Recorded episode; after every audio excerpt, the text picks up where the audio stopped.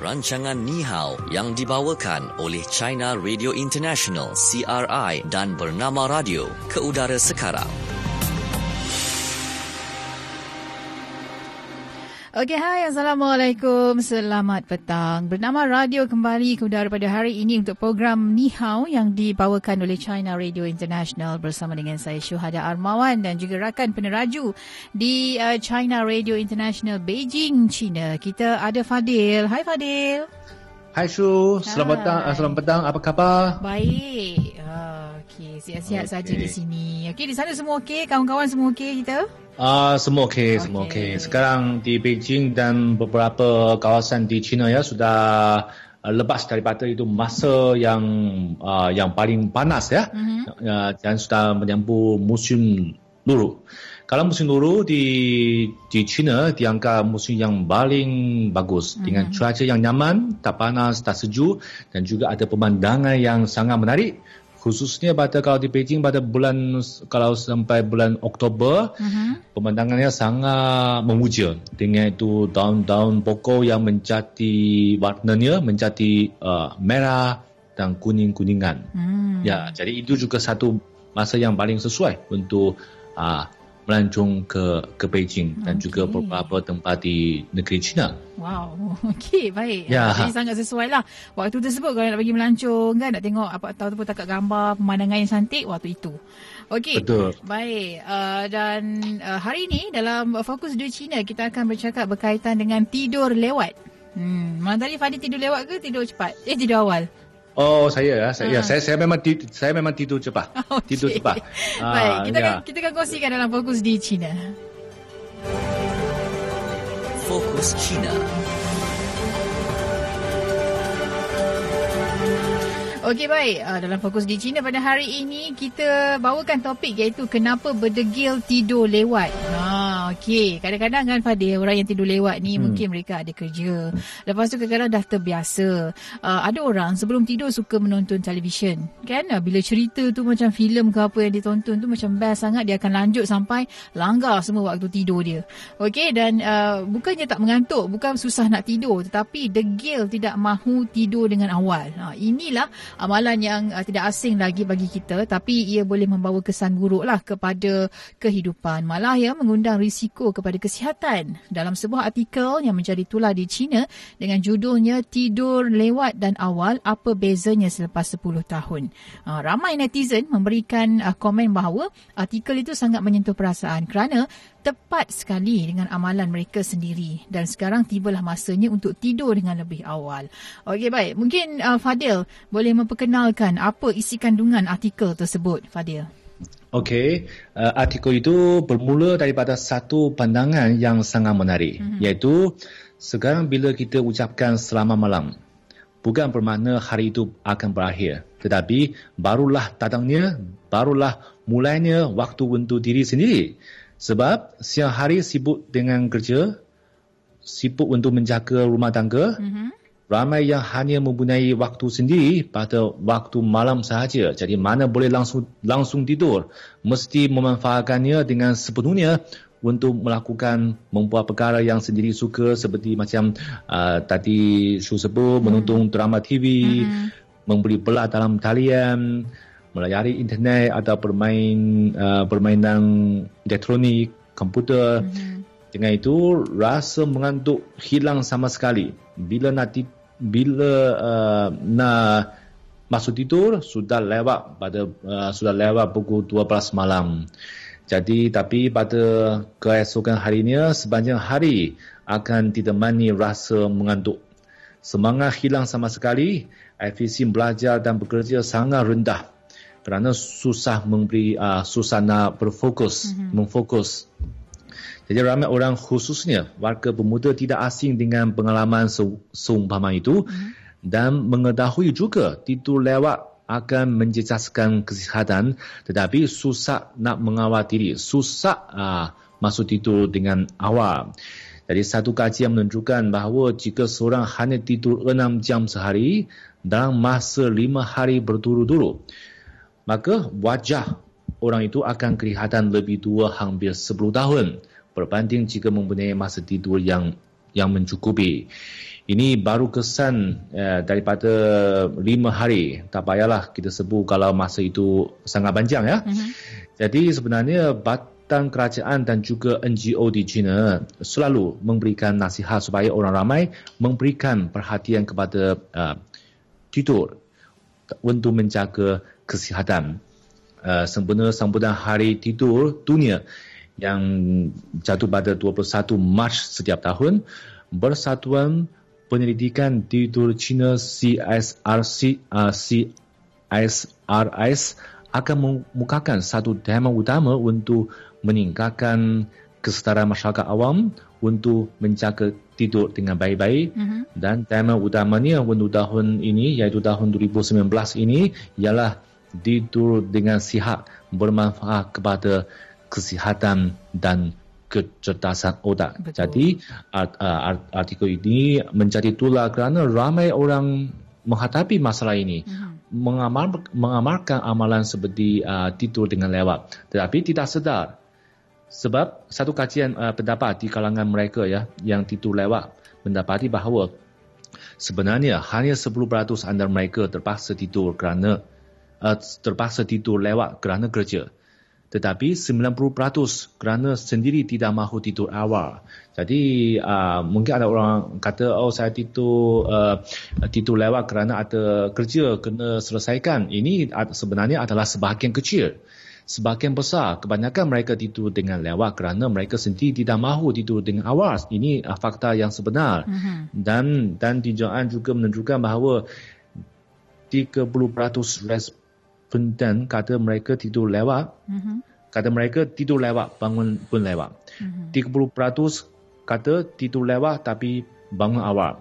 Dan hanya 17% 17% sahaja kata mereka tidur awal dan bangun awal. Uh-huh. Ya, tidur awal dan bangun awal ini yang yang sebenarnya yang yang baik untuk kesihatan kita. Yeah. Hmm, tetapi orang dalam golongan itu jumlahnya kecil. Uh-huh. Tak ramai. Ya. Okey, baik. Betul. Uh, tidur awal, bangun pun awal. Kan uh, saya rasa bab tidur ni kadang-kadang mungkin ada orang yang ambil uh, ringan ya tentang waktu tidur. Dan uh, kalau Fadil boleh kongsikan dengan kita, kalau di China eh uh, orang yang tidur pada lewat malam adalah mereka tergolong dalam kalangan anak muda ataupun uh, golongan yang sudah tua. Oh, ke, saya rasa kebanyakan mereka yang golongan yang yang yang yang muda, golongan muda. Sebab golongan muda sekarang uh, mereka ada memang ada tekanan tekanan dalam pekerjaan, ada pembelajaran. Jadi selepas mereka habiskan semua kerja uh-huh. untuk hari itu, mereka memang ada nak ada mempunyai masa untuk macam hiburan, untuk bersantai. Uh-huh. Tetapi masa itu sudah lewat. Ya, memang sudah lewat. Jadi uh, ini yang satu faktor utama yang menyebabkan mereka tidur lewat sebab mereka mungkin uh, uh, pada pukul 10 pada pukul 11 baru ada masa untuk santai untuk mm-hmm. hiburan mm-hmm. jadi uh, walaupun mereka tahu ada macam uh, tentang amalan-amalan hidup yang tidak baik untuk kesihatan seperti uh, apa seperti tidur lewat malam mm-hmm. tetapi lama kelamaan mereka mungkin akan menjadi biasa dengan amalan tersebut. Jadi uh, mereka akan uh, kita akan menjadi macam kepas dan biarkannya terus berlaku. Okay. Terus berbuat macam itu. Hmm. Jadi orang kata perlu menetapkan disiplin sendiri hmm. untuk mematuhinya dengan bersungguh-sungguh macam tidur dengan awal hmm. dan bersantai uh, uh, berhibur hmm. menggunakan masa yang lain pasti dia ada masa yang yang lain. Sebab saya saya saya uh, ada baca itu komen daripada netizen Cina ya, yang uh, menarik juga. Kata kata kalau pada zaman purba orang biasanya tidur sangat awal sebab masa itu mungkin tak ada lampu. Masa itu tak ada lampu, tak, hmm. mereka pakai lilin saja. Jadi mereka kebanyakan mereka uh, tidur dan bangun mereka ikut matahari. Hmm. Kalau matahari terbenam, okey mereka tidur. Mungkin pukul 7 atau pukul 8 sudah masuk tidur. Ah, sekarang tak mungkin lah sebab sekarang sekarang kalau jam ya mungkin pukul 7 masih belum balik rumah. Mm-hmm. Ah, uh, uh, mereka bila dulu zaman orang pada zaman purba mereka bangun pun awal. Mm-hmm. Jadi ini sebenarnya ya mungkin pukul 5 6 pagi sudah bangun. Uh, uh, jadi ini uh, sebenarnya amalan itu waktu itu sangat uh, uh, baik untuk menjaga kesihatan. Mm-hmm. Tapi sekarang uh, saya menurut uh, ada itu ahli perubat, uh, perubatan ada sarjana memberikan nasihat supaya jangan tidur lewat daripada 11 malam. Mm-hmm. Ya dan kalau sebut dengan masa masa untuk tidur ini adalah berkaitan dengan berlainan daripada uh, individu. Ada orang yang yang tidur yang yang yang kena uh, lama sikit. Ada yang mungkin uh, tujuh, tujuh jam cukup. Jadi lebih baiklah jangan kurang daripada tujuh jam sehari. Mm-hmm. Ah, jadi itu kena sambung, sambung, sambung tidur. Ini baru ada kualiti tidur yang boleh uh, terjamin. Mm-hmm. Bukan bukan bermakna uh, tidur lima jam, tapi tengah hari lepas makan tengah hari, okeylah uh, tidur lagi dua jam. Uh, ini uh, sebenarnya tidak disarankan. Mm-hmm. Uh, macam itu kena sekaligus sekaligus ada tujuh jam terjamin ini yang baru yang paling sesuai untuk menjaga kesihatan kita. Okey, baik betul. Hmm. Sebab tidur ni memainkan peranan yang sangat penting kan dalam uh, kehidupan kita. Uh, bila orang kata macam tak cukup tidur pun akan memberi uh, impak yang tidak baik kan. Kadang-kadang tambah bila bekerja ataupun uh, bagi anak-anak muda yang belajar. Contohnya kan mereka bersekolah tidur lewat. Mereka sukar untuk memberi fokus uh, terhadap apa yang mereka pelajari. Sama ada di dalam bilik darjah ataupun di kuliah kan. Dan bagi mereka yang bekerja pula kalau uh, tidur lewat pastinya fokus terhadap kerja tu mungkin akan terganggu sedikit Ha, ataupun mungkin ya, tertidur pula dekat tempat kerja kan. Jadi ini menampakkan uh, dari segi etika ataupun dari segi apa orang kata uh, disiplin tu mungkin kurang baik lah. Uh, dan uh, dari segi tidur kalau dari sudut kesihatan pula yang kita perlu fahami bahawa masa kita tidur itu adalah uh, waktu badan kita berehat kan. Uh, dan saya rasa bila badan mendapat rehat dalam 7 ke 8 jam saya rasa bila kita bangun kembali untuk memulakan aktiviti harian makanya semuanya akan berjalan dengan baik. Sebabnya kita rasa macam badan kita sihat. Ha, dah cukup rehat. Tapi bila tak cukup rehat ha, dia mulalah. Dia akan jadi perkara yang tak baik lah. Boleh jadi demam lah. Mungkin jadi lemau pada hari itu kan. Jadi macam tak semangat mengantuk je. Okey, ha, jadi itu berkaitan dengan tidur. Tapi kalau uh, ada tip tak macam mana? Kalau mungkin ibu bapa kan ada yang anak-anak berdegil ha, nak, tak nak tidur, tak nak tidur awal ni. Macam mana kalau di sini buat macam mana? Mungkin ibu bapa kena ada torungan. kena ada paksaan. Ah, kena ada paksaan, betul. kalau di, di Malaysia pun saya rasa macam tu juga. Sebabnya kena ada paksaan terhadap anak-anak. Ada kawan saya yang anaknya uh, masih lagi di sekolah dan waktu tidur anaknya adalah pukul 9 malam. Ha, pukul 9 malam oh. dah tidur. Oh bagus ya, ha, bagus. Sebab esok je akan bangun awal dalam pukul 6 macam tu kan untuk mereka pergi sekolah. Hmm. Uh, dan saya rasa itu sangat baiklah. Kalau kita golongan dewasa mungkin boleh tahan lagi. Tapi yang kanak-kanak ni mungkin untuk uh, mereka lebih cergas kan dan juga untuk uh, otak mereka lebih cerdas perlukan rehat yang cukup iaitu tidur yang cukup. Dan ibu bapa, ibu bapa kena hmm. memberi contoh yang baik kepada Betul. anak mereka. Ya. Ha, ni kadang-kadang ibu bapa pun tidur lambat kan. Anak-anak pun ikut sekali lah. Okey.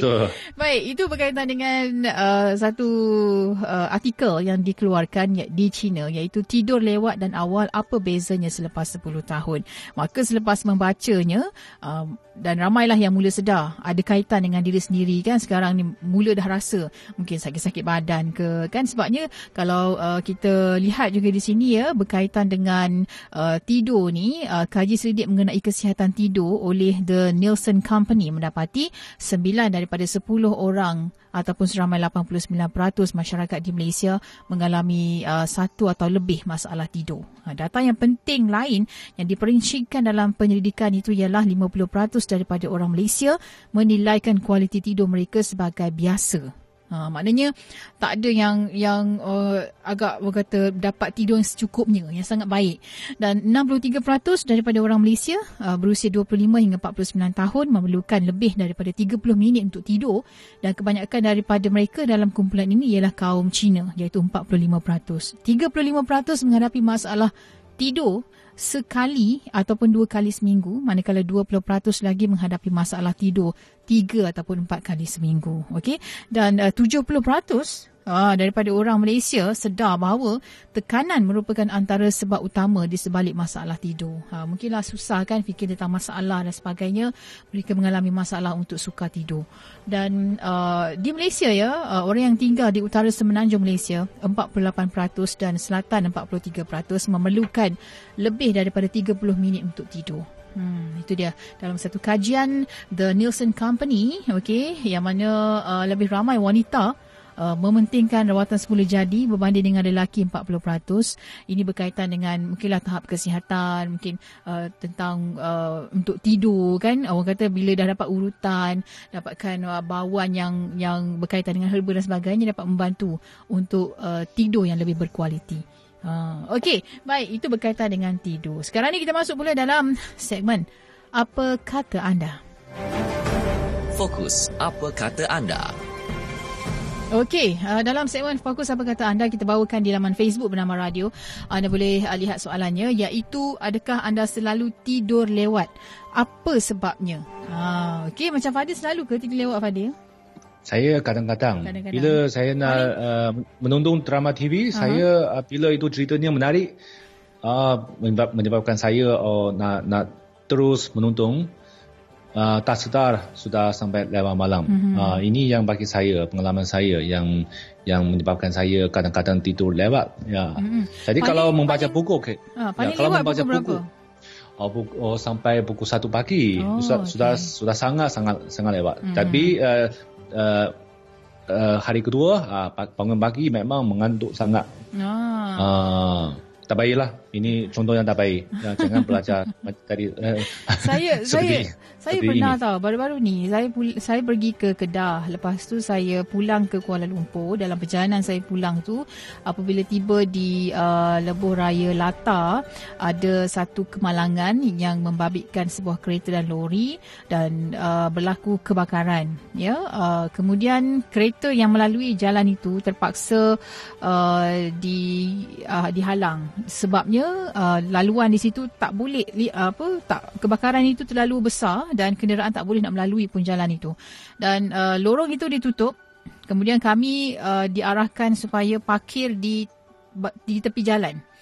Ah dan mm-hmm. uh, bila parkir tepi jalan tu kami tunggu dalam 2 jam lebih tau. Sehinggalah uh, bomba selesai memadamkan kebakaran akibat kemalangan itu.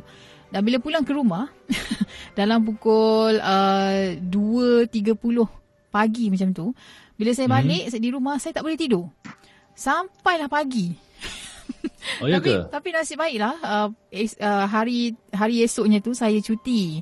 Jadi saya oh. saya tak oh. bekerja. Jadi saya pagi tu saya buat sarapan apa semua, kemudian saya hantar anak saya pergi sekolah hmm. dan saya balik rumah saya tidur.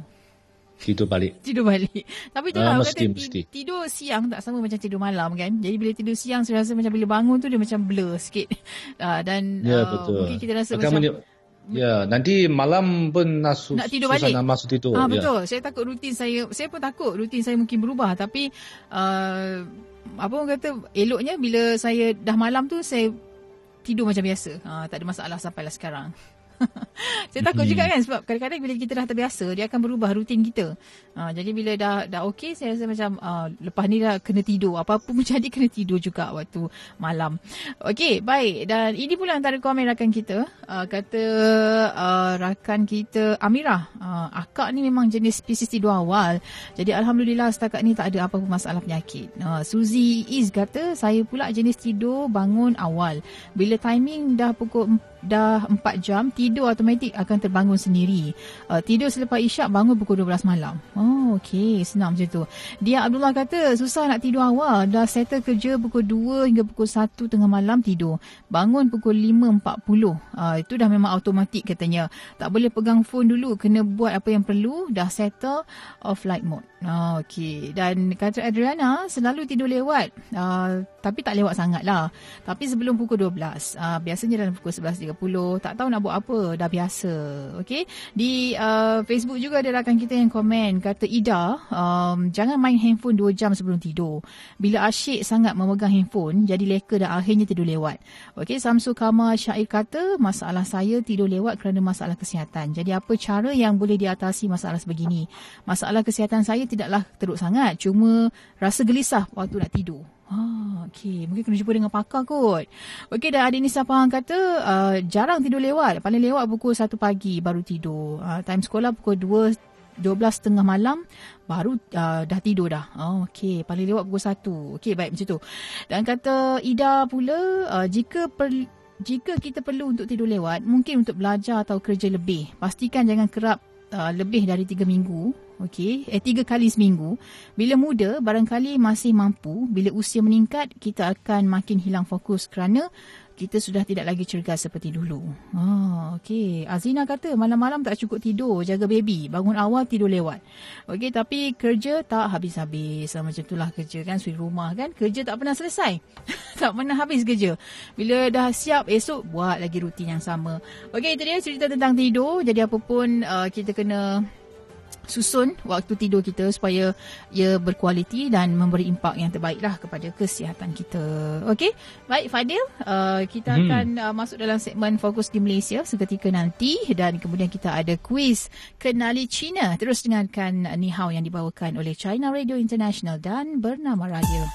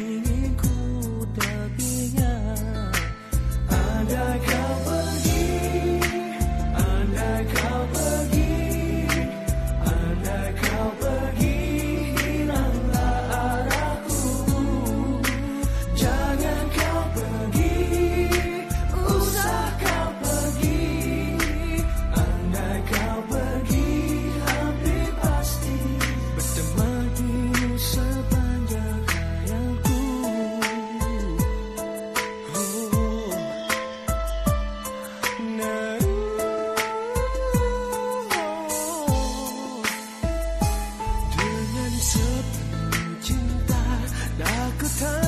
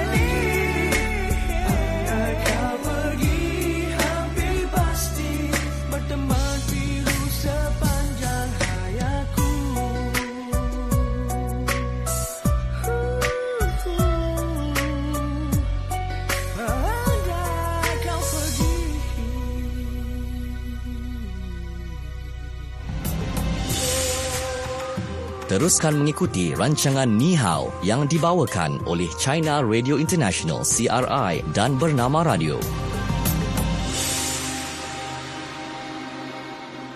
Okey, kembali waktu ini dalam program Ni Hao dan kita masuk dalam segmen fokus di Malaysia. Fokus Malaysia.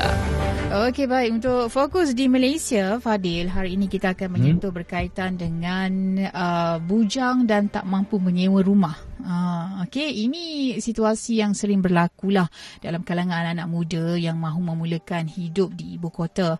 Mulai sekarang ya anak-anak muda tidak perlu lagi buntu untuk fikirkan masalah tersebut. Kerana Dewan Bandaraya Kuala Lumpur atau DBKL kini menawarkan sewa penginapan serendah RM100 sebulan. Ha, yang program ini merupakan program perumahan bandar di BKL yang tampil dengan program perumahan bandar bagi membantu mengurangkan uh, beban golongan bujang dalam kumpulan B40 yang mengalami kesukaran mencari bilik sewa ketika bekerja di ibu kota. Uh, program perumahan bandar di BKL menawarkan bilik sewa pada harga yang sangat rendah bagi golongan bujang lelaki dan wanita. Dan program ini uh, berada dalam fasa pertama yang mana permohonannya untuk menyewa telah dibuka sejak 20 Ogos lalu. Dan dijadualkan para penyewa fasa pertama akan mula menghuni bilik masing-masing bermula bulan Oktober nanti. Ha, jadi di BKL berhasrat untuk menjadikan uh, projek ini sebagai perintis bagi memperluaskan kemudahan ini di kawasan tumpuan ramai. Jadi bangunan lama milik DBKL digunakan bagi mengoptimumkan penggunaan aset mereka dan menjimatkan kos daripada membina bangunan baru. Okey, dan bangunan yang terletak di premis 54 dan 56 Jalan Tuanku Abdul Rahman itu menelan belanja kira-kira uh, 7 juta ringgit ya untuk kerja-kerja pengubahsuaian. Jadi pelan pembangunan uh, dibahagikan mengikut fasa iaitu dari lower ground sehingga tingkat 4 untuk fasa 1 manakala bagi fasa 2 pula dari tingkat 5 hingga 7 dan bumbung untuk kedua-dua premis berkenaan fasa kedua dijadualkan beroperasi pada awal tahun depan. Hmm, itu dia. Membantu juga lah bagi golongan uh, muda ya di bawah Uh, B40 ini. Dan uh, selain itu juga bila sebut tentang kesewaannya tadi uh, dalam RM100 dan uh, dua bangunan itu boleh menampung sekitar uh, 200 penghuni dan mereka akan dikenakan kadar sewa yang sangat rendah lah iaitu RM100 dan ini ya termasuk cas elektrik dan juga air. Uh, okey. Dan uh, penginapan di uh, program perumahan bandar ini mengaplikasikan konsep perkongsian ruang dan setiap tingkat kediaman mengandungi 4 hingga 5 unit uh, shared space berkeluasan 7 meter persegi. Uh, setiap unit dilengkapi dengan 3 hingga 6 katil berserta almari. Okey dan rekaan dalaman setiap unit juga bercirikan hotel kapsul uh, dengan ruang yang kompak tetapi selesa dengan dekorasi yang trendy ya uh, sesuai bagi anak muda okey penyewa juga boleh tambahlah apa-apa saja keperluan yang uh, dibenarkan seperti meja kerusi ataupun rak kecil ya di ruang mereka walau bagaimanapun penghuni bangunan itu tidak dibenarkan untuk memasak dalam premis masing-masing. Uh, antara kemudahan yang disediakan di perumahan bandar ini adalah tempat letak basikal, motosikal, ruang santai, surau, pejabat penyelia, dobi, uh, ruang membaca dan juga pantry serta tandas. Okey, baik itu dia berkaitan dengan uh, program perumahan bandar untuk membantu golongan muda yang ingin uh, menyewa bilik dengan kadar yang berpatutan iaitu RM100 sebulan. Hmm, Okey, baik itu menjadi fokus di uh, Malaysia, Fadil pada uh, waktu ini dan seterusnya Fadil kita okay. masuk dalam segmen kuis uh, kenali China. Okey Fadil, silakan dengan soalannya. Okey, uh, soalan untuk kuis kenali China hari ini uh, telah kami sebut dalam uh, fokus uh, China hari ini tadi mm-hmm. ya.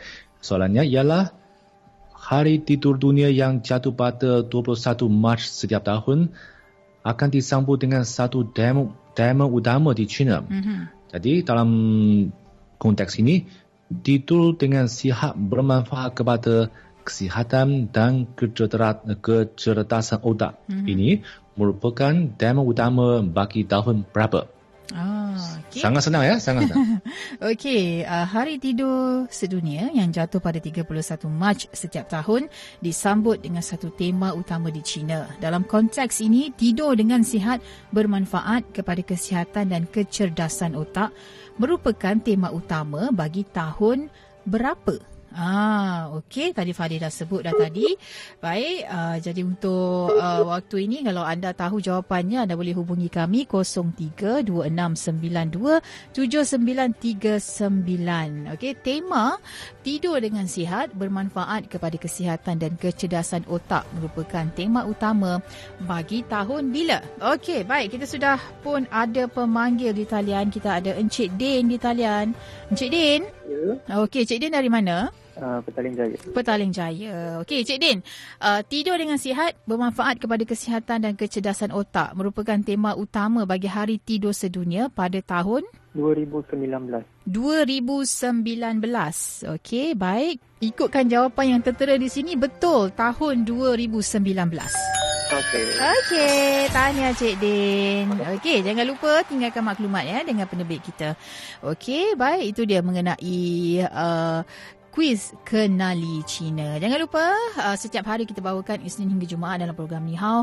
Uh, selepas fokus di Malaysia, kita akan bawakan kuis kenali China. Soalannya akan diajukan dan bagi anda yang tahu jawapan, boleh berikan jawapannya. Mana jawapannya telah pun diberikan dalam segmen fokus di China. Uh, jadi kalau anda nak sertai pada masa akan datang, jangan lupa fokus mendengar dalam segmen tersebut kerana ada jawapannya dan bila soalan diajukan, anda boleh uh, berikan telefon kami berikan jawapan anda, RM50 menanti anda. Kalau gagal pada hari berkenaan, wang tunai RM50 akan digandakan keesokan harinya. Okey, baik. Uh, sekian saja untuk uh, kuis ya, kenali China. Dengan itu, sekian sahaja untuk program Ni Hao pada hari ini dan kita akan kembali pada minggu depan hari Isnin dan uh, untuk anda yang bersama dengan kami terima kasih diucapkan dan kita juga mewakili bagi tim janji temu kita ada Hirzi Muhammad dan juga Faraizana Hashim serta dibantu juga oleh pengawal kandungan ya Anis Suhaila dan saya sendiri Syuhada Armawan juga penerbit untuk Ni Hao pada hari ini Hazri Rahil. Kita jumpa lagi di lain masa terus dengarkan bernama radio semuanya mengenai anda selepas ini Tim kasih akan bersama dengan anda. Bernama radio semuanya mengenai anda. Sekian rancangan Ni Hao yang dibawakan oleh China Radio International CRI dan Bernama Radio.